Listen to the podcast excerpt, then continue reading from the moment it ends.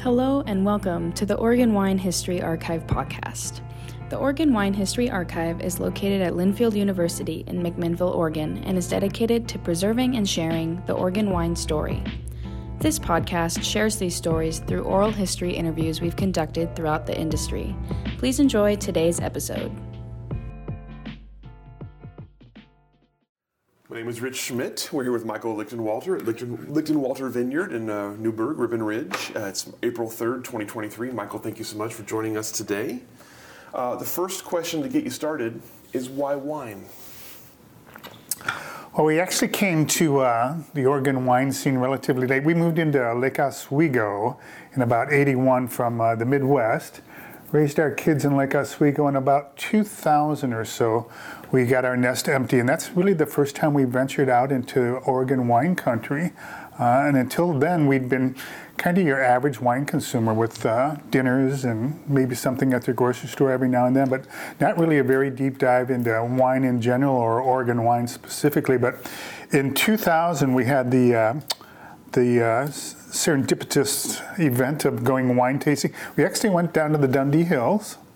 We uh, stopped at uh, Erath, at Torii Mor, and at Lang on that uh, that day, and uh, a couple of things captured us on that day. One was the beautiful scenery, as you can see behind me. It's just uh, it's very very pleasing on the on the eyes and uh, on the soul to be out in wine country. It's just gorgeous.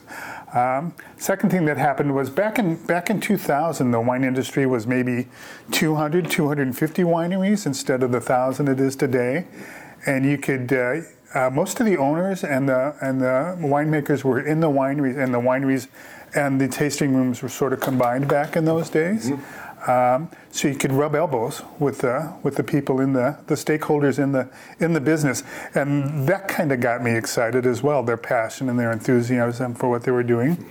And then the third thing that happened to me on that that day we went tasting was I had no idea Oregon was making world class Pinot Noir.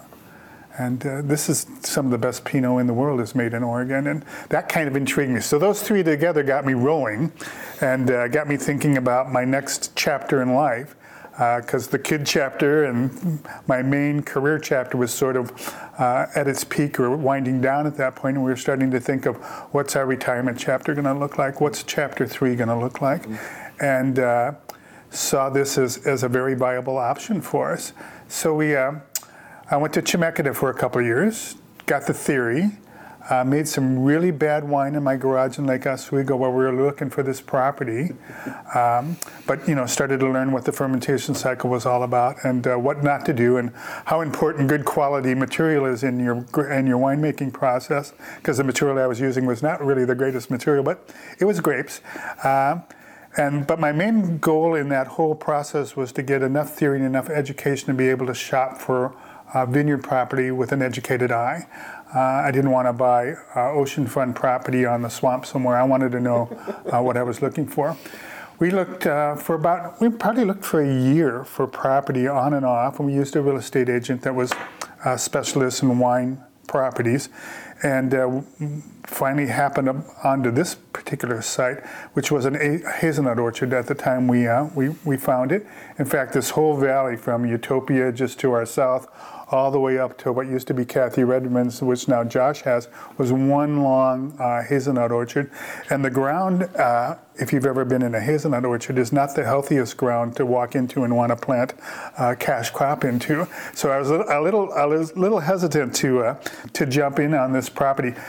The things that it had going for it were one, that it was on Ribbon Ridge, uh, two, the buyers, uh, the seller was in a, a, bank estate department, so I didn't have a really interested seller.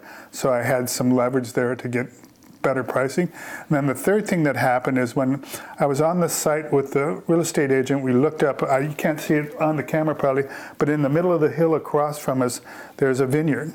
And I asked him what that vineyard was, and he said, well, that's Beaux Frères and that kind of caught my interest. if we were in Beaux Frères's neighborhood and in that same terroir or that same soil, uh, I thought it was worth drilling a little bit deeper into. So we ended up buying the property. Took a couple of years to wind our way out of Lake Oswego and come out here. We came actually came out here and we bought the property in 2003. Uh, built the house in 2005 and moved out in uh, late 2005, 2006 onto the property and been here for the last, what is that, 18 years now? 17, yeah. Yeah, 18, time, time flies. Yeah, yeah. Sure does. All right, I got lots more questions about that, but let's back up a minute. You mentioned this being chapter three. Tell us a little bit about life before wine for you. Where were you born and raised, and what was your sort of career path? So I was born in the Midwest, a suburb of uh, Chicago. I was actually born in Chicago, but grew up in a, about 20 miles west of Chicago in a suburb called Glen Ellyn. Uh, and at the time, uh, 100 years ago when I was growing up there, it was, uh, was very rural, uh, very farm country, uh, a lot of corn, a lot of soybeans, a lot of wheat around us. Um, it was a great place to grow up. It was kind of, it was kind of like the Lake Oswego of Chicago. had a lot of similarities in that it was a relatively wealthy um, suburb, uh, comfortable suburb to grow up in. But by the time Kay and I had had our children, uh, Chicago had run over the town and the farm country was all gone. It was strip malls and condos by the time we were having our kids. And it was a whole different lifestyle than what I grew up in. And we wanted more of an outdoorsy lifestyle to uh, raise our kids in. And so we looked uh, primarily in the Northwest. We looked in the uh, Seattle area and then the Portland area, and luckily decided on the Portland area and uh, came here in 81 right after mount st helens blew up. My family thought i was completely crazy to move out by a volcano um, but it was kind of watch, fun to watch the uh, puff alerts of the uh, what the volcano was doing for that first year or two on the news. It was uh, always exciting to see what the volcano was doing. But uh, we ended up uh, living in lake oswego from 81 to 2005 when we moved out here. And the career that I did when I came out here is I'm a CPA, and so I was working in public accounting when we moved out. And through the 20 years or so we were in uh, Lake Oswego, I evolved through the finance uh, career path and went into private accounting and uh, eventually got my executive MBA at the Oregon program, uh, University of Oregon program, which kind of gave me a little bit broader set of skills than just the CPA set of skills, mm-hmm. which allowed me to kind of go into a consulting world. Mm-hmm. And I went into um, went into investment banking for a number of years and sort of learned the merger acquisition route, learned more. And my, my role in the merger and acquisition firm was more of a CFO consultant. And that's ultimately where I am today. I still do some CFO consulting, but on a very limited basis. And um, my primary client is a classmate from my executive MBA days. He has a very successful company in, uh, in Tualatin and he's got financial needs that are in the healthy seven figures and needs a CPA level quality uh, skill set to help him with his bank and all that type of stuff. So I do that for about three companies right now. And then uh, when I'm not doing that, I'm driving the tractor around like all CFOs do yeah. on the side. uh, so tell me about uh, how that became the career path for you. What, what interested you in finance, uh, public accounting?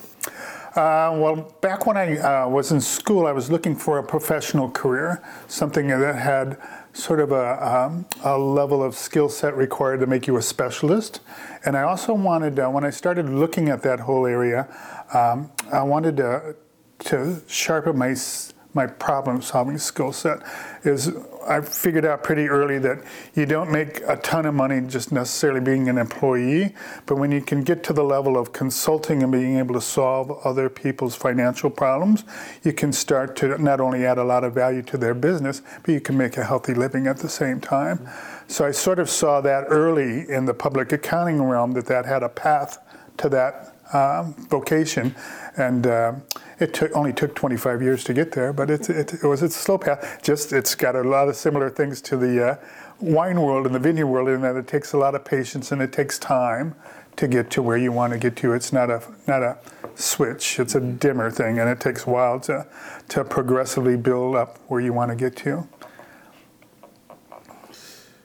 So you mentioned that before kind of your revelation about wine, you were a fairly typical wine consumer. So tell me tell me what that means to you and, and you did you have any conception of Oregon wine? Really, no. I uh, I had drunk a few and had been to a few wineries for uh, you know weddings or social events and things like that, but hadn't really gotten um, bitten by the bug, so to speak, or the snake or whatever it is. Uh, but uh, I always enjoyed those events. Uh, there's something magical about being on a vineyard and being in a winery that uh, just is just feels good. It's just uh, really nice. But I, I, it, it wasn't compelling enough until that event in 20 uh, or 2000 to make me want to make it a career, to really pursue it.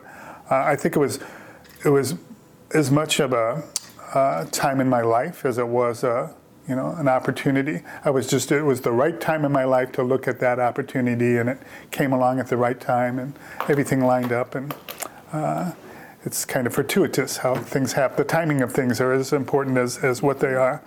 But uh, it's you know it's 180 degree different than the finance world where you're you know it's all in your head, uh, where this is all around you and it's in the dirt and it's tangible, where the finance world is spreadsheets and completely uh, intangible. Uh, so for the last 15 years or so, where I was still very much in my finance career and uh, growing and planting the vineyard, it was a great release from the two. They were completely opposite of each other. So spending four to five days in the finance world and then three to four days in the vineyard was very refreshing and very rejuvenating for me and uh, helped me keep my sanity. you mentioned Chemeketa as the first stop along the way for yourself. Mm-hmm. Tell me about that experience for you. What did you learn and what, were the what were the surprises? Uh, I think the the the key messages or key things I learned from that experience, besides the theory, uh, which is always a nice foundation to have, but uh, was was the contacts she made and some of the relationships she made.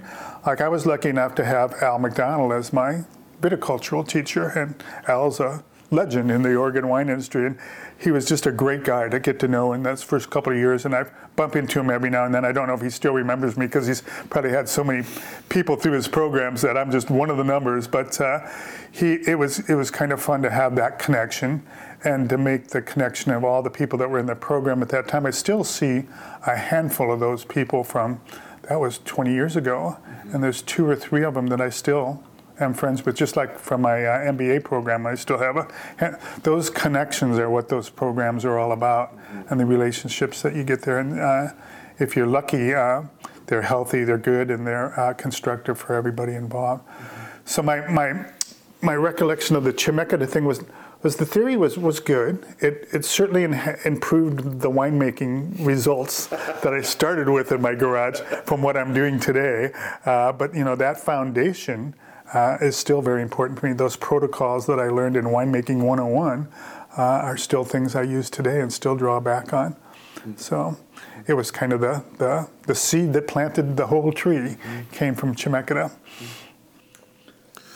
So at the time you completed the work at Chemeketa, what were you sort of thinking about? You mentioned you were going to look for property and you were mm-hmm. helping. That was helpful for, for narrowing down what you wanted to look for. What was the plan at that point? Were you thinking you would make wine? Were you thinking you would be very involved in the process? What was kind of what were you kind of thinking at that point? Yeah, my initial plan was to find a 15 plus acre parcel so I could hit kind of those thresholds that you need to build a winery, build a tasting room. Uh, and I sort of originally planned was to kind of do it quickly. Let's get to 15 acres. Let's get to three, 4,000 cases, whatever it is, and away we'll go. And I quickly, uh, as soon as I we bought the property, we took two to three years to just kind of take the hazelnut orchard down, regenerate the ground, and then we started planting slowly. We planted. Uh, we planted a half acre right by the house that's a field blend. It's actually nine rows of Pinot with seven different clones in it. Uh, and we were primarily after uh, just to make sure that the ground was healthy enough to support the plants and that the toxicity in the ground wouldn't kill them right away. And, and they did fine. And that uh, that field blend wasn't not intended to be the field blend that it's turned into today, but it's one of our most popular wines that we make. When you wrap those seven clones into a co-fermentation and bottle it, it makes a spectacular wine. Mm-hmm. And we only make about 100 or about 50 cases of it every year, and it sells out like a hotcake. It's really, really a great, uh, great little thing. But so my, my vision was pretty grandiose, and then reality set in, and, and I figured out that well, the vines have to get to four to five to six years old to get to where they're they're dependable and they start to give you some good results back. So I, I slowed everything down and I planted. Instead of doing 15 acres on day one, I, I did three acres and then two years later I did three acres, and then two years later I did three acres. I didn't want to make all my mistakes at one time. I wanted to spread them out over 10 or 15 years, and I was very successful at doing that. but no, I actually, you know, the thought was to learn as we go and make the mistakes on a small parcel, and then hopefully get more efficient as you went on with it. And we started out pretty much as a family farm. Uh, Kay and I and I, my oldest son Brian uh, and my other two kids as well. But my oldest son, Brian, has a horticultural degree, so he was a, a big help in the original establishment of the vineyard. But we, till we got to be three acres and you know 5,000 plants, we could pretty much keep up with it ourselves. Uh, in fact, it, it, it, was doable, but as soon as we planted the next three acres and went to you know 6,000 plants, 7,500 plants, we just couldn't get through it fast enough. Uh, it, it, was just too many plants for us to get to. and I was lucky enough to run into the vineyard manager I'm using today, who is uh, Javier Marin and his boys. Uh, and he was vineyard manager over at Shea for a number of years. Javier's got you know more experience than most people I know in, in how to farm a, a vineyard. So once we got to this, this acre 456, Javier came in and has been helping us ever since, keeping that going. I am pretty much limited to the tractor work now, uh, and they do all the canopy management and all the pruning and all the all because there now there are now let's see there's 13 acres of vines out there, so there's almost 17 18,000 vines out there, which takes you know a lot of time to go through. It takes some manpower to get through all that, and it's got to be done on time, mm-hmm. and it's got to be done correctly. And he's a pretty meticulous farmer, and we've got what we consider to be some pretty premium ground. So we want to optimize what what the product that we're getting off it is. Mm-hmm. Uh, so we want to farm it right, mm-hmm. and Javier has been really great at that. But so so the the original gangbuster plan slowed down. Once we got to about five years ago, it was about 2018, I was starting to slow down in my career a little bit, and so I decided it was time. I, I didn't have that many more vintages in front of me, so I said, well, if we're going to do a brand and we're going to do a label, we better start it. And and I had up to that point, and I still do today, sell the majority of my grapes to my neighbors. Uh, and I was lucky enough to run into Drew Voigt of Harper Voigt, who is the consulting winemaker up at Eminent Domain, who has been uh, a purchaser of my grapes for a number of years. Uh, and Drew was willing to take on my winemaking project.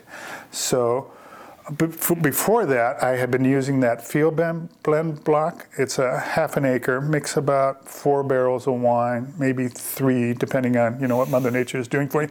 And we would get about 50 cases or so. And we would make that down in our little wine room every year, just to literally keep our hands in the winemaking process. And that made some great house wine for a, a number of years. But when we got to 18, and I said, okay, let's make three to 400 cases of red wine and let's make 100 cases or so of rosé. What I have space downstairs for one fermenter comfortably, but not six.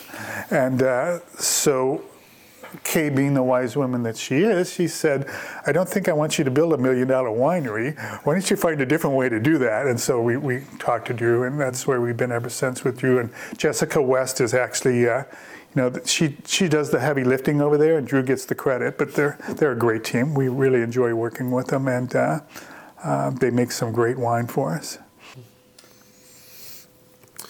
You mentioned uh, when you started the when you sort of bought the property, you mentioned the the soil and, and needing help. So tell me about that process and about sort of first of all realizing it, and second of all actually getting it to the point where you could grow the grapes you wanted to grow out there.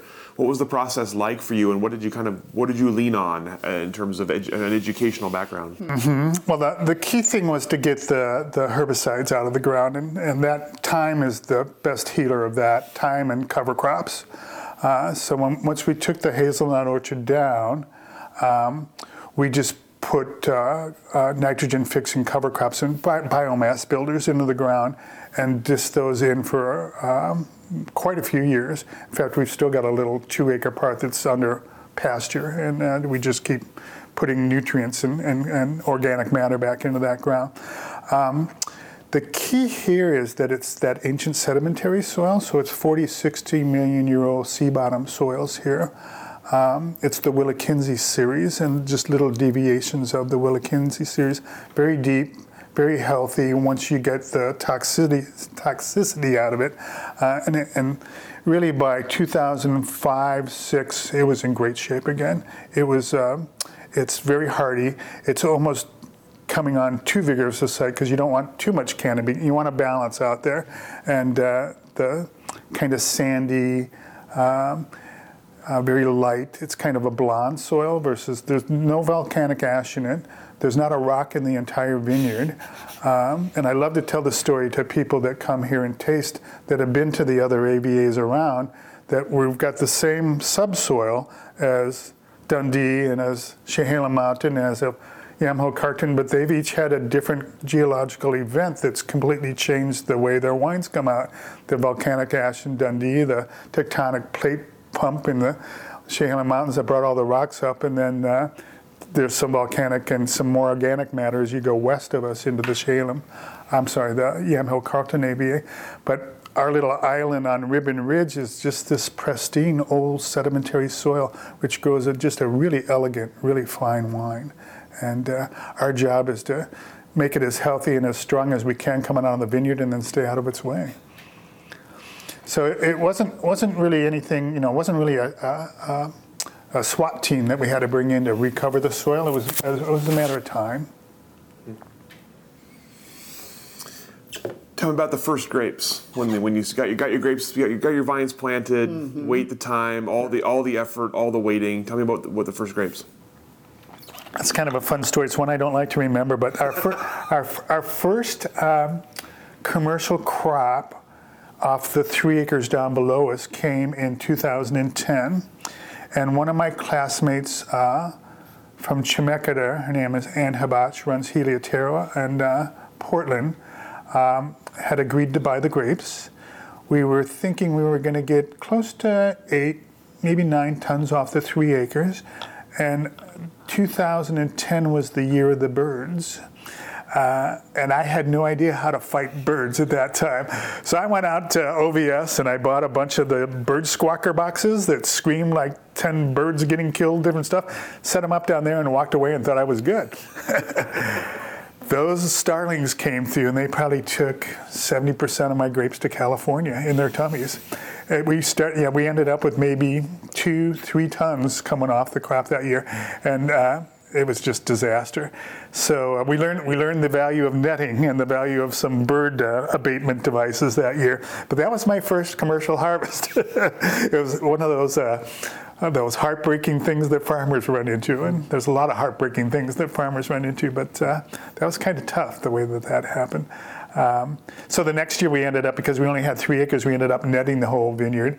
And we ended up netting it for about the next two or three years, and then we put another three acres in. I think we netted that, so we netted six acres. But then when we went to 9, 10, 11, 12, it started to get too big to commercially viably net at all. Uh, it's just too labor intensive to do. But luckily, uh, Mother Nature flipped the coin on us a little bit, and between 2010 and today, with the warming that we've had, the migration of the starlings has slowly backed up into later and later into October. So instead of swarming us in September, they're swarming us in the end of October, beginning of November now. And you, and if all things line up, uh, we'll be out of the vineyard and the grapes will be gone by then. Uh, so we can we can take care of the bird abatement with them propane cannons and a, and a little shotgun. We'll, we'll keep and Ruby. Ruby, Ruby runs the birds out. Uh, so we really haven't had a significant bird issue since that 2010 issue. We, learned we learned how to deal with that one the hard way. So that, that was my first commercial vintage and commercial harvest. It uh, was really heartbreaking. But uh, we've, we've done pretty well since then.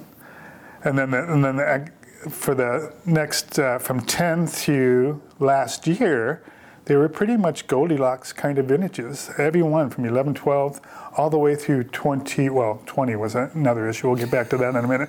Uh, but as far as harvest dates goes, until last year, uh, it was pretty warm. Uh, with the harvest, you, you had the rain wasn't driving you out of the vineyard, although 11 drove you out. Mm-hmm. Um, so we had we had the option of letting it hang, and Drew Voigt is a winemaker that likes to let the fruit hang till the rain's imminent, and then he says, okay, pull it off. and last year, uh, with that three weeks of October that we had, we got a good harvest in, but last year was a tough year. It was a nervous year, uh, but it turned out to be a great vintage. And then the other vintage of real note was 20, mm-hmm. the year of the smoke. And Ribbon Ridge got extremely lucky in that one as well. We were right on the seam, uh, right above my house, to the south was the end of the world. From the, above my house to the north, there was blue sky. We were right on the seam. And then there was also a uh, fire on the Chehalem Mountains that went directly south, about two miles east of us, and it didn't blow with the, the, the upper wind that usually blows to the east was blowing to the west and bringing the cascade smoke about 3,000 feet above us. And then the prevailing ground wind was blowing to the south and took that that fire out of the Chehalem Mountains right into Dundee, and we were sort of in this blue vortex. And you looked up, and we had blue sky for four or five days. It just went sailing over and the the corrosiveness of smoke is directly related to how close and how fresh the smoke is. And so by the time the wind stopped and it settled on us, it was five days, six days old. And it wasn't fun to sit around in, but its damaging qualities to the grapes had mitigated substantially. So we did the normal fire drill that everybody else, no pun intended, the normal drills uh, that everybody did in 20. We did bucket fermentations. We watched the fermentations through the winery. We watched them going into the barrels. Uh, and when our and not, all those showed no sign of, of damage. Uh, the test that went into the lab, and the lab was really backed up because everybody wanted to test, and you really didn't know what your chemistry was till three or four months after, you know, that fermentations and things that were in the barrel. Uh, our test came back and said, well, you've got smoke, but it's very, very low. And, and depending on where the customer's perception is on their spectrum, you probably won't have an issue here. So the one thing we, the one thing that we still weren't real comfortable with was smoke is known to two, three, four years down the road all of a sudden appear in your wine. Uh, and we didn't see any now, but we go, well, should we spend the money to bottle it and then three years from now have a mess? And Drew said, well, there's an enzyme you can use to hit your wine with to release all the smoke in it, and we'll know today what it's going to be like three to four years from now. So we took our 12 barrels that we do every year and hit it with the enzyme, and then took it through Drew's really good palate. He and Jessica and his crew have uh, extremely good palates, uh, and nobody can pick it up. Mm-hmm. And then, in fact, we just did. I just am now releasing my 20s, and I took it over to Drew and Jess and, and um, uh, Cassidy, who's also over at uh, Harper Voigt, and had them. They always help me with my tasting notes, and they said they couldn't tell that was a 20 if I hadn't have told them it was a 20. It's got no sign of smoke in it at all. So two miles further to the south, it was a disaster. Right here, we just got very lucky. So mm-hmm. there's so much luck involved with farming and what, what happened, particularly in the wine business, that uh, we were just really fortunate to have a have a great. Pro- it was 20 was one of the hottest years on record to that point, and it, you know they continued to get hotter. But it was a phenomenal vintage, and the poor growers and wineries that lost their crop that year lost a really good vintage, and it's just terrible that uh, I'm the only one with a good. No, I'm not the only one. there are a lot of people that have got good Pinots out at 20, but uh, the the battle I'm fighting with 20 is the per, the market perception. Everybody says it's tainted, so I've got um, an 18 and a 19 estate wine left in my flights, and I tell them, well, we're going to drink some 18s, we're going to drink some 19s, and we're going to drink some 20s today, and I'm not going to tell you what's what until you've tasted it. And so we go through it all, and by the end of, end of it, they're all going, I can't tell what's 20. Everything's great. And then I tell them what's what. So, and I've done it the other way where I said, here's what you're getting. And when I tell them it's a 20, they say, oh, I taste smoke in there. It's so much perception involved with uh, uh, what your mind's telling you you're going to find in the wine that it, it works when I tell them, when I don't tell them what's in there, they're happy and it's fine. Um, so anybody else who's got that issue, that's the way to do it, is to not tell them what you're pouring them. And, and they kind of like that. They like to be tested. They like to say, yeah, don't tell me. Let me see what I come up with. Mm-hmm. And so I give them the glass, and I kind of tell them by after they've had each glass what I poured them. Um, but I'll make, I have a list of what they're going to drink, and but I do it out of order. So they think, you know, the first one says 18, the second one says 19, but there's a 20 that I pour in there, and they go, it's young, but it's fresh, it's great. And I go, well, that's the 20. It's amazing. Yeah. You mentioned obviously luck uh, comes up a lot in this interview and in all of our interviews. There's always luck involved. Tell me about, uh, especially for someone with your background, uh, getting used to that, getting used to not being able to control the variables. Yeah, yeah. well, there there are a lot of things you can control, and a lot of things, you know, the farming side you've got the responsibility to be on time and to do the things you need to do to optimize what that grape is going to come off the vine. And then you've got to just ride with Mother, Mother Nature and let her do what she's going to do. I find, um, you know, the, the, the effects of Mother Nature are just wondrous to go through. When I pour an 18 and a 19 and a 20 off of the same, more or less, blocks of the vineyard, uh, done in the same protocols, you, well, you get two layers there. You get the vintage effect and then you get the aging effect. And uh, they're both very influential on our wines. Um, but the commonality in, in Ribbon Ridge, and particularly this vineyard, is there no matter what the vintage is. There's, a, there's some attributes in the wine that are sort of vintage independent, and then there are some things that are vintage dependent. And the things that are vintage independent on Ribbon Ridge and in this vineyard particularly is um, there's an earthy, mushroomy kind of uh, walk in the woods attribute to Ribbon Ridge Pinot Noir. If you if you brought all the Ribbon Ridge winemakers together and said what makes a Ribbon Ridge Pinot Noir, they go it's that kind of that earthy, mushroomy, musky smell that's in the wine, and that's kind of from the sedimentary soils. But then what makes each vineyard a little different is what the what the aromatics are doing. Um, how red is the fruit? How dark is the fruit? What what fruit is coming up? Is it the raspberries? Is it the strawberries? Is it the cherry? Uh, and then the really unique part about this vineyard on Ribbon Ridge is it's extremely floral. It's got a hibiscus nature to it, and it's got uh, rose petals and violets and all these floral attributes that come onto it that is, is and no matter what vintage, you're going to get that. I think the fruits move more from vintage to vintage, and the floral is always there. The fruits are there, but is it red or is it cherry or is it pruny? What is it? And um, that moves around from vintage to vintage. And then I think the viscosity of the wine is more age dependent than anything. The younger it is, the lighter, the, the sharper it is. It's my uh, assistant. Ruby, no barking during the interview. Uh, but uh, it's, it's, it's fascinating. I really find it fascinating. Then, then I also find it fascinating that uh, um, I think, I think the debates and discussions on terroir are, are very interesting, but I, I've kind of, over the time I've spent in winemaking and in the vineyard, I think it's more of the chemistry that the grape brings with it into the winery. And it's not necessarily dirt, it's what's happening in the physiological attribute of the, of the berry that gives the fermentation a platform for the yeast to work on. And what that chemical platform is varies from vineyard to vineyard to vineyard. And that gives you the unique terroir.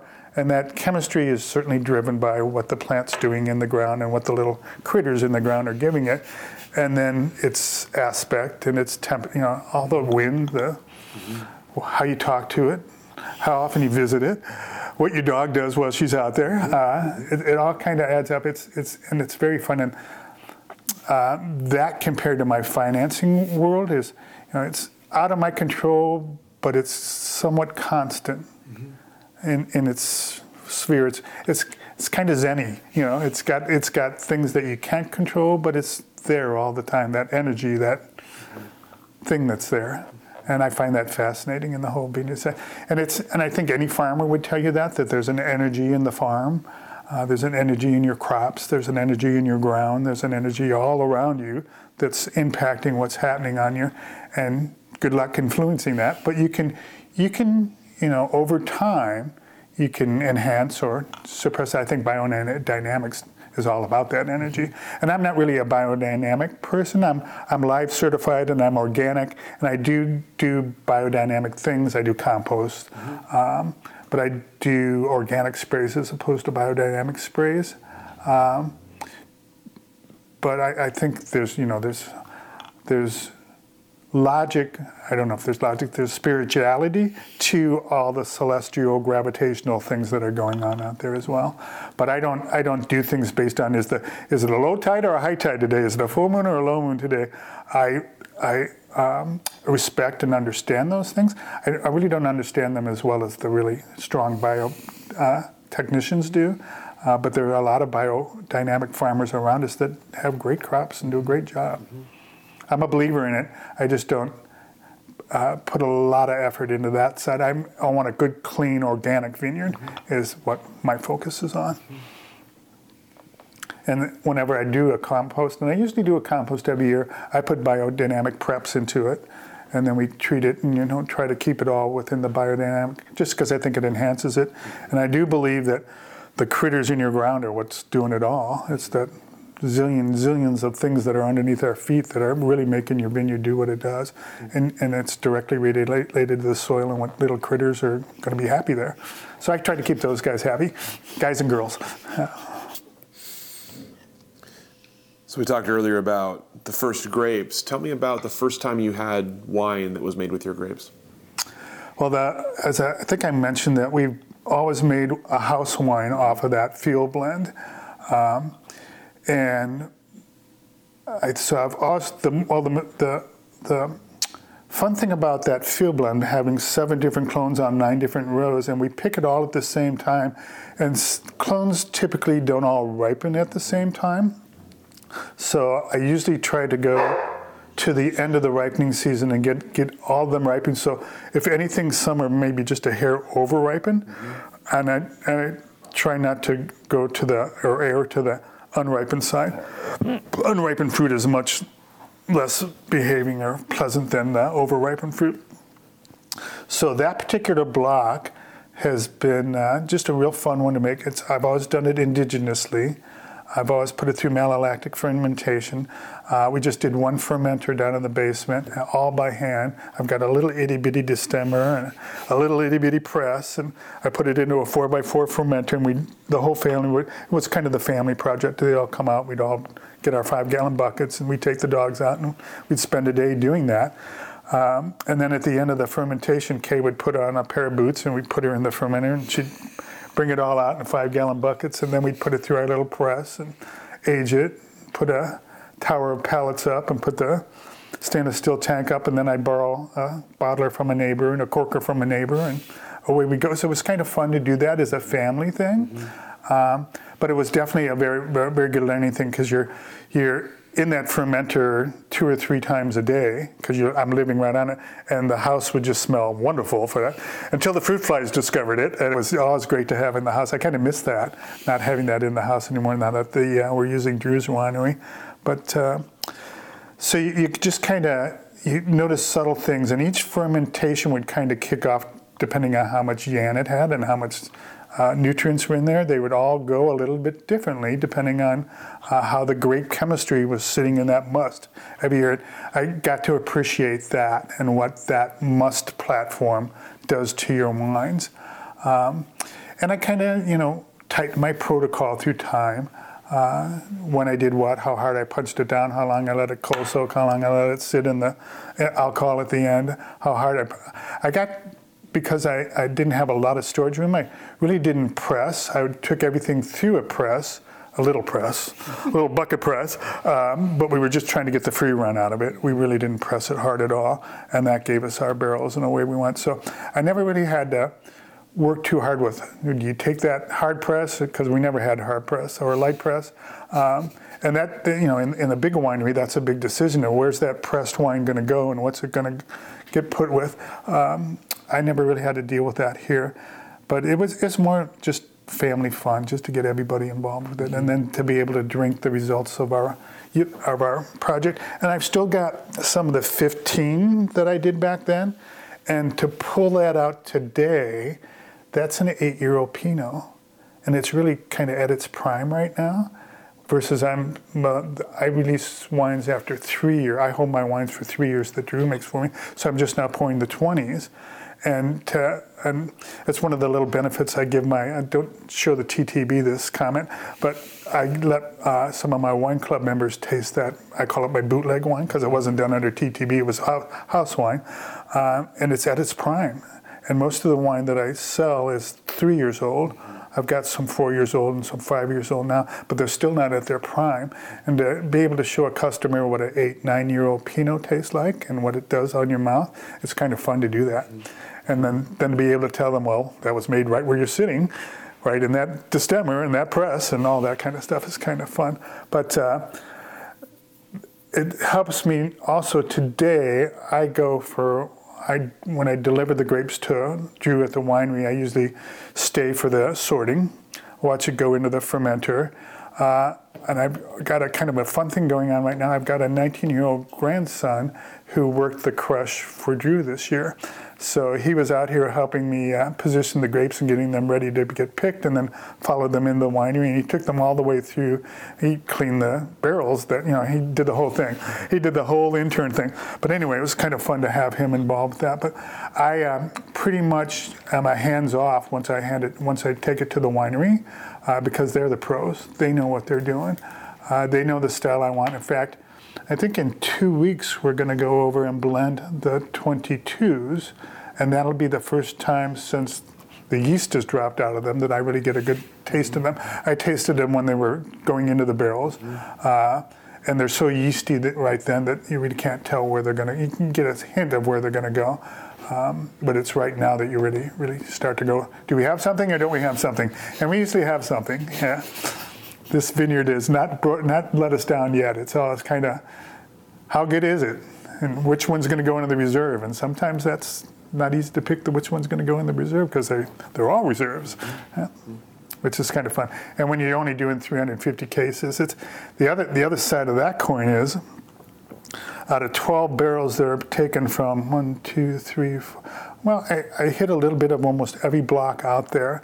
Um, so I've got a variety of clones and a variety of little places in the vineyard where I'm pulling it out. So the barrels are very, very different. And it's amazing how different the three wines that we bottle when we blend are coming from the same vineyard at the more or less the same time and having the same protocol done to them, how different they come out. Uh, field blend's extremely different because it's co-fermented. Mm-hmm and then the reserve is usually a Pommard with maybe a little bit of 115 in it to give it a little bit of structure. And then the estate is everything else. It's the other eight barrels that we don't put into those 250 or 250 case runs. Uh, and it is literally ribbon ridge in your glass. In fact, the, the first wines we did, I had Paul, Paul Gregutt of uh, the Wine Enthusiast review them for him, and his comment was, this is ribbon ridge in your glass. This is this is captures ribbon ridge to a T. Mm-hmm. and uh, for your first commercial release, that was a nice review to get. I bet so. He liked the, he liked the Joy Block too, that field blend. He gave that a 94 and an editor's choice. Every year that's got an editor's choice out of Wine Enthusiasts. It's so unique and it's so complex. It's so layered with all those clones in it. Uh, it's really a fun one, and it, it is, it's a fun one for me to educate my uh, tasters on too. I'll do what's called I don't know if you've ever heard, anybody's ever explained to you the first nose, second nose. Have you heard of that one?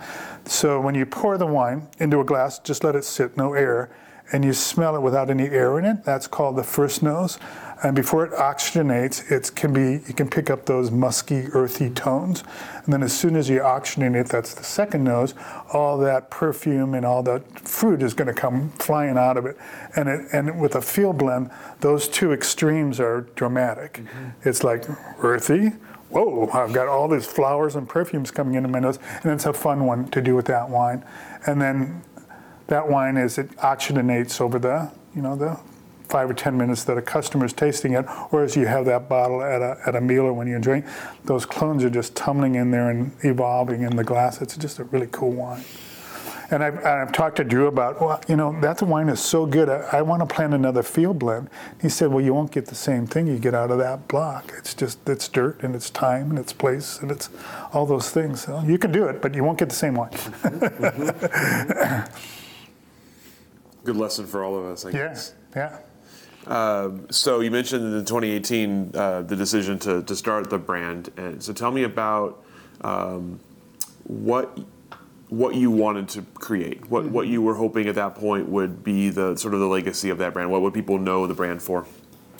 Well, mostly I was just kind of reaching. In chapter three, I was getting to the middle of the book, or towards, you know, I was getting to the point where uh, I only have so many more vintages in front of me. So I wanted to start my own brand and get it going just so I could evolve it and get to it. And hopefully, I've got a few more vintages in front of me. Uh, but that was one of the big motivators to, to do the brand. Um, but what I was wanted to do was just show off the time and the place of the vintage that we've got here. And our wines are trying to very much connect the place and the time and the grapes and all those things together. Um, it's it's really a small, um, extremely bonique, boutique, extremely. You know, everything we do is by hand. It's very very small, so you, you don't have to you, don't lose things. You get some really interesting focus at that level. And like I said, the three different wines we do are very, very different, even though they're coming out of the same vintage and out of the same vineyard. So technically the same terroir, but it's how we're combining the clonal material uh, to get the different uh, wines that we get. So what I, what I wanted to do was was start to share that and connect customers. And I was looking for, I, I just wanted to start to share what I've got with people other than the three or four big wineries that I sell the grapes to. Uh, they have luckily, um, our grapes are distinctive enough where we, almost everybody gives us a vineyard designate. So we go into eminent domain and it's Lichtenwalter Vineyard, and wherever we go, it's usually that. Some of it gets blended into their bigger wines depending on, on where it is. So you can taste it, but it's only that. Usually there are one or two clones that they're working with versus I've got six or five or six clones in the vineyard and then seven in the field block and the field blend. Um, so to get get those and uh, to get just estate wines, uh, I think makes a statement. It makes a difference into what the customer experiences. Mm-hmm. And then the the thing we I really strive for here is to connect the customer to Lichtenwalter Vineyard. It's just not the wine, but think about what it took to get that into your glass and what you're tasting and, and help them understand the year's worth of farming or the 15 years worth of farming it's taken to get that glass to do it. It's just not what happens in the winery. It's what happens all year long out here, and then what happens in the winery, and then how old. It, all these things add up to ha- give what your and then your mood for the day, customer or whatever it is, uh, is all in fe- all affecting what you're doing. Um, and so we try to connect. So when they take the wine home, hopefully, and they open it back in Georgia or Illinois, or where I've got a lot of customers from around the country, uh, that they reflect back to here and bring back the time and place and Ruby uh, back into their uh, their tasting experience. And they do. I get notes from my customers all the time where you know we we sat down with a bottle of wine on the couch and we were right back at the vineyard, that type of thing. And that's that's what I like to do is that those connections of all those things of people, time, and place are, are really kind of cool. Yeah. And, and that's one thing I've learned over time is how all those how important all those connections are. And you start out just with the connections in your network, and then you get a customer base that connects to it all. Uh, it's just all those little connections that are really kind of cool. Well, my next question is going to be about selling wine. So obviously, you don't you don't make a lot. Um, tell me about your sort of strategies for selling wine and um, what you have found to be the, the most effective ways to get people to connect to this place and to this time? Well, we're so, we're so small. Um, my primary um, sales channel is direct to consumer. And because we're so small, uh, so Rich will attest, there's room to park two cars in my driveway. I, I have to do everything by appointment. And I do occasionally get somebody who drives by and sees our little sign and says, calls me up and wants to come in. But most of my initial customers come from tour groups. So I've worked with, uh, I've got about six or seven or eight tour groups that I've established a relationship with. And when they, and most of them spend time uh, kind of interviewing their, their customers that they're going to bring out on a tour and ask them what they want to see. And when they run into one that says, I want a small, off the path, uh, off the beaten path gem, a mom and pop kind of thing that's really small. They bring them to me and they're ready for that versus, you know, if they want to just go on a bachelorette party, if they want to just go, you know, see the big wineries, I'm not the fit for that. They, uh, the best ones that work are when they do that. So the initial interface with 90% of my customers are through tour groups. Uh, and I, we have a pretty high conversion rate into our wine club and a relatively high um, uh, relatively low attrition rate. Uh, we do get attrition, but I think the industry attrition rate is like 20 to 25 percent, and we're like we're under 10 percent, uh, just because of that connection that we get, and our pricing is relatively uh, uh, affordable and reasonable. Um, for the value of the wine that you're getting, but again, it's it's it's just all those connections that we're trying to do. Mm-hmm. So the tasting process here is not a staff person. It's not, uh, you know, somebody who's not vested in the operation. It's me. 100% of the wine tastings are done with me. So they get virtually what you're hearing on this tape in, a, in an hour and a half with the wines. They get that whole background story. You know? And usually the, the tour guide operator has gotten to know my spiel, and so they kind of pepper the group that they come. Ask them about how he got into it. Ask him about his dog. Ask you know. so they come loaded with all these questions to kind of get into how we got into it and why we're doing what we're doing. And then we give them sort of the geological background and why the wine's the way it is, and kind of give them that education, which a lot of people from out of state really kind of find fascinating. People from in-state find that fascinating, and the, and it's usually a new education for them. So you try not to get too geeky with them, but give them enough ammo where they can really go, oh, I understand why the wine's doing that now. Or I understand why it's doing this and where that's coming from. Versus, did you put cherries in this wine? How'd that get in there? And so that's kind of fun. but it, it's, uh, it's, and it's also um, uh, extremely momentum driven. So the first, first year was kind of quiet. Uh, and then the wine touring groups got to know me and what I do. Uh, second year got more to it, and now in this is our third year of tasting wine. We're or you know we're going to probably double business this year, and then we'll be just about maxed out when we when we get up to 400 cases a year or so. We'll be right there, and uh, and my my goal is to kind of I'd like to just be wine club based and just have a network of people that know us know the wines and get them on a regular basis and come out to see new stuff, come out to play with Ruby, come out to walk the vineyard, and as opposed to having new people come in. But you're always going to have to have because there's mm-hmm. people going out the door as people are coming in the door. Mm-hmm. So you're always going to have some turnover.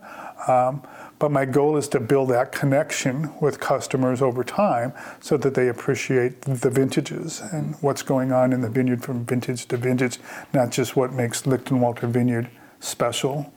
Um, but what made Walter Vineyard in 23 special. Mm-hmm. Yeah. Mm-hmm. And, they, and it's, uh, you know, they don't, in an hour and a half, you can only get so much information into them without making them glaze over and fall over.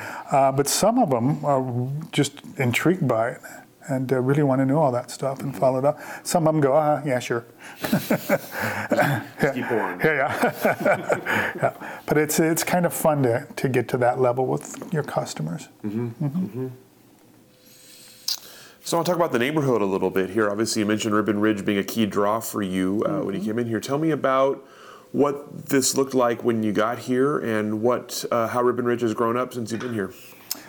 Well, when we got here in 2003, um, Utopia had just been planted, uh, so it was not producing yet. Um, we were hazelnuts. Uh, was hazelnuts. What was Redmond was hazelnuts. And right about 2003 4, all those hazelnuts came down. So let's see, 15, 45, about 70 acres of hazelnuts came out just about the same time for um, all of us. Mm-hmm. There's only one hazelnut orchard left, and it's right up on the hill right there, and it's shaking in its trunk because it's probably going to be. It's a great vineyard site. It will make a great vineyard site, uh, and, but uh, it's it's destined to come out. So all the hazelnuts are gone. Highest and best use of the land on Ribbon Ridge has has evolved into uh, the the vineyards and the wineries, and it's got know, it's got a history. You talk to some of the people that have been here for 40 or 50 years, and it, you know, it was in livestock for a while, and then it was in, uh, I think it was in cherries and fruits for a while, and then it went into different nuts for a while, and now all the orchards are, are, are down, and it's primarily vineyard land. Although Ribbon Ridge has enough um, non vineyard people on it. We're so small, but we have equestrian people. We have. Um, we have a, a, whiskey brand on the on the ridge. We have a couple now, Trisaetum's in it as well. But we've got some diversity within us, so it's just not a, a, blanket of vineyards. And then we've got hundreds of acres of woods on the ridge as well for that biodiversity. Behind us is Camp Tilikum, mm-hmm. uh, and that's I think it's 60 or 70 acres of just woods, uh, and it'll never change. And I've got 15 acres of woods in the back of my property. So it's a great buffer. It's a great place for the hawks to hang out and the coyotes to go hang out and the deer, deer to go hang out back there instead of in my vineyard. Um, so all that biodiversity uh, is great for the ridge and has stayed. Uh, it's just changed over from a from a nut production area into a uh, grape production area. Um, so there there. Um, most of the vineyard owners, I'd say half of us have come on the ridge since 2000. You know, Tunnell was here, uh, the Etzels were here. Um, they were some of the early ones, and of course Harry and Harry Peterson Nedry up at the top uh, was one of the first vineyards to plant. Uh, and then starting in 2000, that second wave came in, and we were sort of that second wave that came in. Um, and now, um, so it's probably when I'm, I think there, I think there's about 30 vineyards, maybe 35 vineyards on the ridge now, and there might be a dozen wineries or tasting rooms. And when we came on, it was it was a third of that, or if not a quarter of that. Mm-hmm. Uh, so it's it's grown, and it's it's kind of that extrapolates to the Oregon wine industry as a whole. It's, we're kind of mirroring that but we're so small. We are, I think we are the smallest, although there's new AVAs coming on all the time. There might be a smaller one out there now, but in 2005, uh, when we got designated an AVA, we were the smallest one in Oregon. Um, and because of our great ancient sea bottom soils and the elegant wines we make, we score really, really well. And I think, I think somebody somewhere watches how the AVAs score, and I've heard a number of times that Ribbon Ridge scores really, really well. It's one of the highest scoring ones. Dundee's got more wineries and more scores than we do, but I think we're neck and neck with them. And of course, Beaux Frères does quite well. Yeah, they uh, they lead the Wine Spectator all the time, and Mike and Mike over there uh, do a great job, and we're glad to have them as neighbors. Yeah. You mentioned this kind of mirroring the, the larger wine industry, being a microcosm of the larger Oregon industry and its growth in the last 20 years. Tell me about your initial impressions of Oregon wine as you were at Chemeketa, as you were kind of mm-hmm. getting into the game. Uh, what did you What did you notice about the Oregon wine industry, and what have you seen change in the, since you've been part of it? I think you know I've been in it long enough to where the initial guard that was here in 2000 when I came in, the uh, um, they were still the California Cowboys were still leading leading the charge at that time, uh, and they were they were mostly really punching the edge. Really, they were doing some really interesting things. But the really the guard that's in here now is a little bit more technically trained, I think, than and they're definitely more specialized in what Oregon needs versus some of the California attributes that they brought up, the, the spacing and some of the techniques that they use initially. They learned through, you know, uh, blood, sweat, and tears how to how to optimize the Oregon Pinots, and are, particularly that's really evident in the Chardonnays that are just now really hitting their their strides, uh, because they, they they came with California techniques, and they said, well, work down there or work up here. And it took them a while to figure out that it didn't work up here. And when we came here, that guard was still very much here, but they had they had evolved into we're Oregon winemakers, we're not California winemakers anymore. So we were lucky enough to be taught by and be able to watch their example. And you know, you got to take your hat off to what they did and how they did it. And we're standing on their shoulders. You know, we really are. Um, and very thankful for them. And that's one of, that's the other thing that I've really noticed about the wine industry in Ribbon Ridge. I think Ribbon Ridge is not unique in this regard. you hear a lot of people tell about how cooperative and how cooperative the Oregon wine industry is, and it is. It, it's extremely, everybody's looking out for everybody else, and they'll do anything for you to help you when you need help. Uh, they pretty much, you know, farming is pretty much islands. They don't tend to tell another farmer how to farm, but if that farmer asks them or needs something from them, they're all there. They're there to do whatever they can do to help them. I think that that's one thing I've really noticed about Ribbon Ridge particularly is no, not too many people will come over and tell you you shouldn't be doing it that way. They'll let you do it and figure it out that it doesn't work, and then when you come over and go, "Why didn't that work?" They'll tell you, and, and and they'll be very kind about it and very generous with it, and uh, everybody kind of does their own thing. Um, but uh, everybody's trying to help everybody else out. Uh, Ribbon Ridge is uh, most of the people that are here that came in from 2000 on are relatively in the same sort of phase of life. I don't know if I'd call it chapter three for them. Some are in chap more in chapter two. It's kind of their main profession versus their retirement profession. But there's a few of us retirement guys on the on the hill that are here to retire. A few of the guys that were here when I got here that are now in the retirement phase and are looking for succession plans and ways to move that to the younger generation. But the commonality is we're all trying to optimize what Ribbon Ridge is and, uh, and to help market our wines from a just a holistic, healthy, um, quality point of view, which is great to have around you, uh, as opposed in the finance world where it's that's my client. No, it's my client. There's no, there's nothing cutthroat about the Oregon wine industry at all, which I, I really enjoy. And uh, everybody's so kind. And it's really kind of cool is we did, uh, or the first one I had been involved in, we did a trade tasting at Mike Etzel's new facility over at Sequitur last, I think it was in September. And everybody, just about everybody on Ribbon Ridge had a table and the trade was brought through uh, wine writers, restaurants, uh, small wine shops. Those type of people were. It wasn't the public; it was the trade that came through, and so we were all kind of next to each other. And there were dead moments where you could walk over and talk to your neighbor or talk to somebody you hadn't met before on the ridge and taste their wine, and it was just a great time. Mm-hmm. Uh, the best time afterwards was, I think it was, I think it was Ken Wright who was in charge of martini hour after the event, and that and that social event was was just mm-hmm. classic. It's mm-hmm. classic Ribbon Ridge stuff. One thing I miss that we need to do again sometime is when we first came onto the ridge, we would do uh, in December usually we would do a progressive dinner, and it was primarily to thank our neighbors for letting us shoot our propane cannons off and our shotguns and all, all that disruption we make before harvest uh, that the non-wine people have to tolerate. We would start at one winery with hors d'oeuvres and then go to another winery for dinner and another winery for dessert uh, and just have the collection of, or, of uh, Ribbon Ridge people on it. It was, was a great, great time to get together.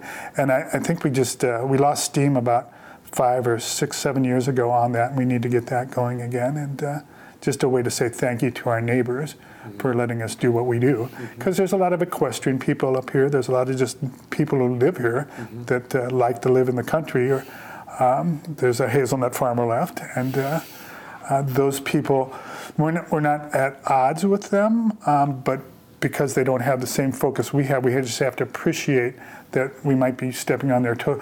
The thing that we, we have to watch out for, and, and you get a little undertone of that, is we're bringing traffic onto the ridge. We're bringing people onto the ridge that they would just as soon didn't come up. Uh, so we need to be thankful to them and let them know we appreciate uh, tolerating us. and they and they seem to seem to do just fine. But it never hurts to say thank you. Never hurts to say thank you. Yeah. What do you see coming next for the Oregon wine industry? What's, what does the future look like? Um, that's a good question. Uh, I think uh, the momentum and growth that we have and the expansion that we're going under, I don't see any signs of it slowing down at the moment. And the capacity for the vineyards that are being planted to be assimilated into the wineries and the product to be sold appears to be maintaining its momentum. Uh, you know, you worry about getting overplanted at some point or overproduced at some point, but I think there's a long way to go before we get that. The, the, the good thing is that there is a limit, right? There's a limit to how many vineyards you can plant. There's a limit to how many quality vineyard plant sites you can. So at some point, we're going to run out, and uh, so there is a cap someplace in the future. So you, you're just worried about the what you see in some of the other crops, like you see it in in um, in the blueberries. You see it in some of the other fruits where it's it's got a little overplanted, uh, and then you get it in other states. And that, we, we're kind of unique in that, like British Columbia and California and South American blueberries can all flood into our market, and our consumers eat all those. Uh, wines from all around the world come into our market, but it's amazing how much the Oregon wine produced in Oregon is consumed right in Oregon or right around Oregon. Uh, and it's it's very it's I don't know if it's unique, but it's it's good. I think it's good, and we have an opportunity to kind of spread that out across the country and the world, which we're slowly doing. But uh, there's so many small producers that I think the the barrier there is still the uh, interstate um, hassles you have to go through to ship wine from state to state. That kind of slows down your ability to get your product around the country. And luckily, we have a couple of shipping people in the area that have put up those permits and those licenses so that we can go through their channels. And like it would be uh, just administratively impossible for me to have a license to sell my wine in every state. Mm-hmm. To sell 300, you know, it just doesn't make sense. Or the few little amount of wine I sell into each state, it just doesn't justify the cost of the effort to do that. I would have to pick three or four states and say that's the only ones I can ship to. Mm-hmm you're going to have to take it yourself if you want to get there. But I do have some avenues to do that, and through the Newberg um, mailroom mm-hmm. does a lot of that kind of stuff, which is really good for us. Uh, but everybody uses them, so it gets a little backed up. But uh, uh, price you have to pay for it. But I see, uh, I see continued improvement to quality. I think winemaking techniques continue to improve. Uh, I think. Um, the, the direct to consumer uh, momentum that really took off in the COVID, you know, realm is is gonna is here to stay. Um, I think that probably the biggest difference that we're going to have to all get better with, and I've got a grandson that's going to help me with this, is the whole social media side of the world and how that marketing all works and how that all goes. Uh, I can post a picture of Ruby on Instagram, but that's about as far as I can get with it. But he, my 19-year-old, oh, give it to me, Grandpa. I'll take care of it. So that's what we do. But I see, uh, I see that as kind of the the next big umbrella. The other, the other thing that's kind of interesting about wine is that it's as you get the different generations, um, and as the baby boomer or the older generation is sort of aging out. Um, that is the younger generation going to be wine consumers or are they going to be cocktail consumers or what they're going to be and i'm kind of of the of the mindset that that's important but it's more it's more on what segment has the discretionary income to buy the wine than what their consumption patterns are as a generation because uh, i get young consumers and i get old consumers and everybody in between and the key is do they have the discretionary income to, to drink good wine? Mm-hmm. And that's the real differentiator for me on the, on the consumer, at least the small little group that I deal with. If you're big and you've got 5,000, 6,000, 10,000 cases, you've got different marketing layers and focuses than I've got to deal with. Um, so I don't see that as a real challenge. I think there'll always be a healthy group out there with discretionary income. So tell me about what, as you look ahead for the vineyard and the brand, what, what comes next and what are you sort of hoping for long term with those things? Well, the next thing for Lichtenwalter Vineyard is we just planted Chardonnay. It's on its second year, so in another two or three years, we'll add a Chardonnay to our lineup. And as I, I, think I mentioned earlier, I think Oregon has really found its legs with Chardonnay. I can't wait to get a Chardonnay into uh, into the lineup because I think Oregon I've had a couple uh, of the neighbors Chardonnays, and they're just spectacular. They're really good. So for my brand, it, it's bringing that in. Um, also, you know, I'm not getting any younger, and my wife would like to go to Mexico more often. So I might, I'd like to get the the growth part to a plateau where I don't have to work it quite as hard. So it is more club orientated and it's less day to day and it's more event focused so that I can have more time to enjoy the last couple of pages of my chapter three in places other than on the vineyard, although the vineyard's not a bad place to hang out. This is not a bad place to be, not a bad place to spend your time. Um, so for Lichtenwalter Vineyard, I, I, don't want to grow it any more than it is. I'm, I'm going to add another SKU into the 350. I'm going to go up to about 450, and uh, Ruby's going to get her own label starting in. Uh, she was in 21, so I'll serve it in another two years. And it's a little different blend. It's a Wadenswil triple seven blend that I don't have in my lineup currently. Uh, that'll be really nice. And, th- and then I'll stop. I just don't want to get any bigger than that. Um, we'll see where the grandson goes. He's kind of interested in it, and I think my, you know, the, generally the family is very supportive. They've got their own careers and their own things going on, which is good.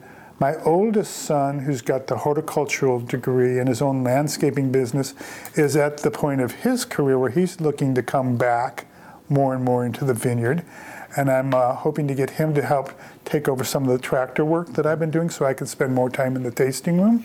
Uh, and then I'd also like to get, I'd like to find a way to do events for the club at some point, uh, despite the physical limitations, where we do a spring and a fall pickup. Uh, where I need additional servers and the family can help with their permits and do stuff like that. I've just got to find a way to park them and get them in here, uh, but I think I can park them down on the uh, barn and get a, a hay wagon and bring them up to the house or whatever. But uh, that's kind of where I want to go with the brand and with the with the Lichtenwalter experience. Mm-hmm. But I definitely want it to be an on-site, mm-hmm. tangible, feel it, taste it, touch it experience. Mm-hmm. Versus you're never going to see my wine on a on a Fred Meyer shelf. Uh, you might find it in a little boutique store if that lines up right, because there's a can be a special relationship between that boutique store and their buyer, mm-hmm. where that story can get told. Uh, but that's key to our success, I think, is that that story goes with the bottle. So that's kind of where I see it going. And you know, compared to the 3,000, 4,000, 5,000 case neighbors I have, that's you know, that's just a micro. I'm just a little, I'm just a little drop in the bucket and it's a very different experience than you get at theirs. The wines are equally as pleasant and as good all through the neighborhood, but it's just the experience the customer has, whether it's with a staff person or whether it's with the owner. It's a very different experience. Mm-hmm. Yeah. And then whether you're in a real fancy big old winery, some people just love that big winery experience and big tasting room experience. I do. I like to go to Domain, or June uh, Willamette Domain and you know hang out at that big winery, and those are cool. But uh, I like the the one-on-one, more uh, personal experience in the wine. It just makes the whole experience uh, more interesting. Anything else on the horizon for you? You mentioned kind of chapter three here. Yeah. Uh, anything else uh, outside of wine and vines that you're looking ahead to? I think uh, I think if I if I want to keep my my bride happy, and we're, we're coming up on our 50th anniversary this December. Congratulations Thank ahead you. of time. Uh, she's looking to get you know spend some time away from the vineyard and, and do more vacationing and uh, you know house on a lake is her goal mm-hmm. the vineyard on the hill is my goal so we've got to find a way to combine those and uh, i think we've got time and we've got uh, you know we're at that stage in the life where we can start to do some things away from the vineyard particularly from november through uh, March. You know, there's plenty of time to go do that. But that's not the most pleasant time to be on a lake in Oregon. Uh, but during the summertime, you know, we can find ways to make that happen too. As I hand off, you know, all the farming is done by Javier. If I can hand off some of the tractor work and then get the wine tasting where it's more event driven at those beginning and the end of the season, then we'd have plenty of time to do that kind of stuff. Mm-hmm. So that's kind of where we're headed. And even now, I can take you know I can take three, four, five days away and just let the tour companies know I'm not going to be here for this week. You can bring tour people over, but Ruby's going to be the only one here. And she doesn't pour very well. She'd be great company, but she doesn't have the pouring technique down very well. that would be a good trick. Yeah. Good trick. so as you, as you look back, uh, what's been the most rewarding part of this experience for you? I think uh, there's a number of things that I've just really enjoyed about it and feel rewarded about the uh, you know bringing it from a hazelnut orchard to where it is today, and being able to look over your shoulder and kind of close your eyes and see that hazelnut orchard, and then open your eyes and see where it is today. Um, that's kind of a fun movie to play in your head. Uh, you know, it's like those last minutes of your life where you play the movie, but you play that last 15 year movie in your head and you close your eyes and it's kind of a neat progression to watch the vineyard build out and to see what it, what it's what's uh, the hazelnut orchard has turned into. Mm-hmm. That's rewarding and satisfying. The quality of the uh, the product that we've wound up is, is very uh, rewarding and you know you're always really nervous when you go into something like this is is it going to work is it going to be good are people going to like it and to get to the point where I am today where I'm getting uh, you know positive feedback from the customers uh, not only in their purchasing patterns, but in their uh, appreciation for the wine and the wine club. Um, that's all very rewarding as well. I think, um, you know, that to just be able to have this in my backyard every day, to wake up here and look out the window and have that, have this lifestyle. Uh, you, everybody kind of takes their lifestyle for granted because you're in it all the time. Uh, and every now and then I just find myself in the middle of 30 acres and I look up and I go, is this my 30 acres? Is, is this my, yeah, and it's, am I responsible for, and the other side of it is, am I responsible for keeping this all going? And yes, you are. don't, don't slack off, but uh, it's, it's, uh, it's rewarding. It's, uh, it's got a lot of feedback and it's got that, it's got that holistic kind of Zen thing about it as well, that energy level that uh, you're kind of a part of and plugged into that uh, you just don't get when you're living in a condo in the city. Mm-hmm. You know, it's a different energy level living in a condo in the city than in a vineyard in the in wine country, particularly Ribbon Ridge wine country. Mm-hmm. So lots of good things there, and it's it's it's it's a lifestyle. It's it's not just a, a job or a, a, project. It's a life, mm-hmm. and uh, I think more than anything, I'm appreciative and, and really have uh, grown to appreciate that. That it's a, it's a whole from morning to sun, beginning of the day to the, it's all, it's, it's your life. Mm-hmm. And it's not a bad way to go. That's all the questions that I have for Great. you. Anything I didn't ask that I should have? Anything that we didn't cover that you'd like to cover? I think you covered. I'm just hoping that I get close some of those loops. The questions are so open-ended that it's it's hard to make sure you got no. back to the question you answered. But I think we hit most of it. Fantastic. Yeah, yeah you, yeah. Did, you did a great job of closing those loops. No okay. worries at all. Good. Thank you so much yeah, for your my time, pleasure. hospitality. Thanks for coming out. Yeah. Thank you to Ruby as well for some background and yeah. background and noise and background a, cor- a chorus. Thank you so much. We'll let you off the hook. Rich, thank you. Thank my you. pleasure. Thank you for joining us for this edition of the Oregon Wine History Archive podcast. And thank you to all our supporters, partners, donors, and interviewees who have helped make our project a success. Be sure to check out our website at OregonWineHistoryArchive.org for more interviews, photographs, wine labels, and more. And stay tuned for more interviews as we tell the story of Oregon wine.